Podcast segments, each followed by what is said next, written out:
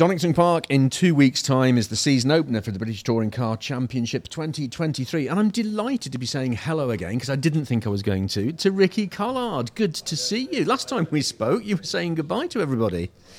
Um, yes, I've uh, obviously it's great to be back in the championship. Um, I didn't think I would be back, um, but I've been given another opportunity by Speedworks and Toyota UK. Um, yeah, it was uh, a, an interesting winter. Had time to sort of sit back, evaluate everything, um, and you know, there's a lot more to to to life. There's there is a underneath the racing driver there is a human, and there's um, there's a lad that you know I sacrificed quite a lot to for, for the sport. Um, and you know, you look through through the career racing single seaters. Um, you know, it can take it can consume pretty much your, your whole life if it's your passion. Um, and that fire is still in my belly, and that's why I'm back here.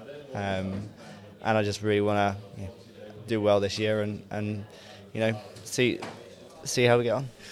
I'm sure many people won't have forgotten that last season in a front wheel drive car was your first time in your whole uh, history of racing that you were driving a front wheel drive car. So it was a learning curve for you. And you put in some blistering performances uh, last season, which you must have been as, as pleased about as you were disappointed when it didn't go right. Yeah, I think there was a lot of things. You know, I had a long winter to, to, to sort of analyse everything and.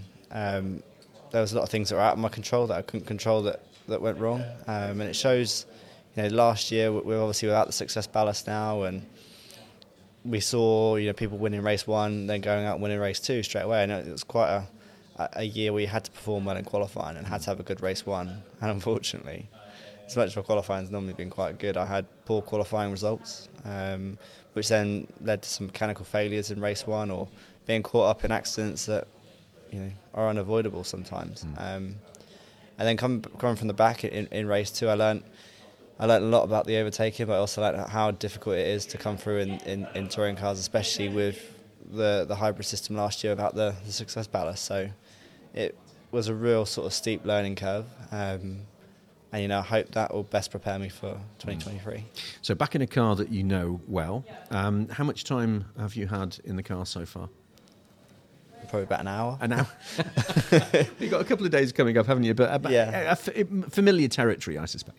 Yes, we've um, obviously switched to the um, Super Engine hmm. for 2023, um, and that was almost our Achilles heel last year. The chassis was really good; it performed really well. Um, aero-wise, we're not one of the strongest cars out there, but aerodynamics isn't a huge thing in British touring cars, which is why the racing's so good because we can follow close. It was just that that straight line performance, which was costing us a little bit. So we're hoping now, with um, together with Neil Brown and Toyota UK, that that we can produce an engine that's going to sort of fix that that little issue, that that little gremlin that we had. And um, you know, there's a lot of investment from the team, a lot of investment from Toyota, um, and I really feel like, hopefully, this gremlin that we had on our back will, will now be solved. Lots of new things coming up for uh, this season. Donington Park GP. Do you know the GP circuit well? Um, yes, I raced on the GP. Uh, last time I raced on the GP would probably be Formula Three. Um, I haven't got great memories, so I lost the, I lost the championship that weekend. we'll leave that. Yeah, no. relearning the GP circuit. yeah, but it's a, it's, a, it's a great circuit. I think um, the only thing that's been quite difficult is obviously the the brands GP, the brands in the brands Indy, brands national circuit was a good track, mm. um, but you know, sticking two extra hairpins on it is going to make it more difficult for us, I suppose, to keep the rear-wheel drive cars behind. Mm. Um, but that said, that I like the I like the uh, I like the GP circuit. I like the how wide and open them hairpins are for some for some big lunges. Mm. Um, but yeah, no, my memories of Brands GP unfortunately are not great.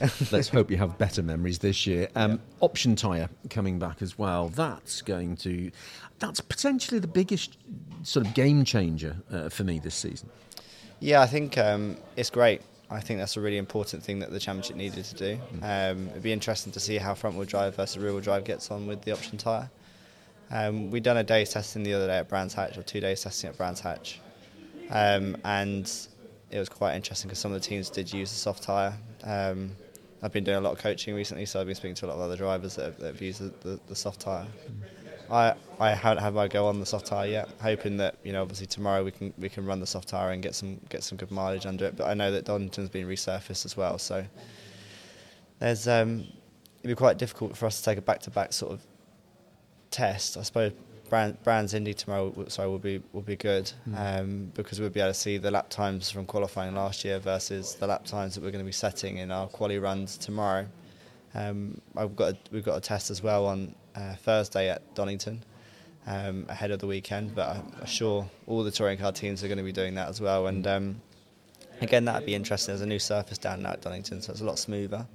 Um, from some of the coaching work I found, it's been sort of about half second a lap quicker and just no degradation. So it'd be interesting to see how long we can get these soft tyres to last for, or option tyres to last for. Just talking about the, the coaching that you've been having, does that mean you're coming back as a different Ricky Collard a different approach to your racing. In, in what way? I, don't know. I mean, I, I often talk to the drivers o- over a number of seasons about how they change and how they their racecraft develops and they they sort of grow into themselves as a driver. If, if, if you get what I mean, is is that now you're coming back for another season? Is that a more, that's obviously a more experienced Ricky Collard, but is there a different approach going on up here?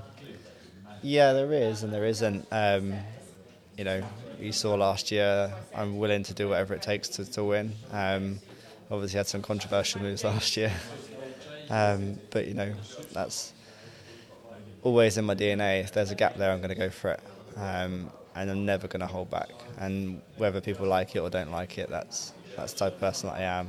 Um, and you know, look at some racing drive with the coaching. Look at some of the some of the young lads and um, some of the opportunities that they throw away because they don't want it hard enough or don't want to go for that controversial move or it's that fire in the belly it's, it's how much you want it and how much you, you'd want to give up the sport to, or how much of your time you want to give up to sport to, to be successful in it.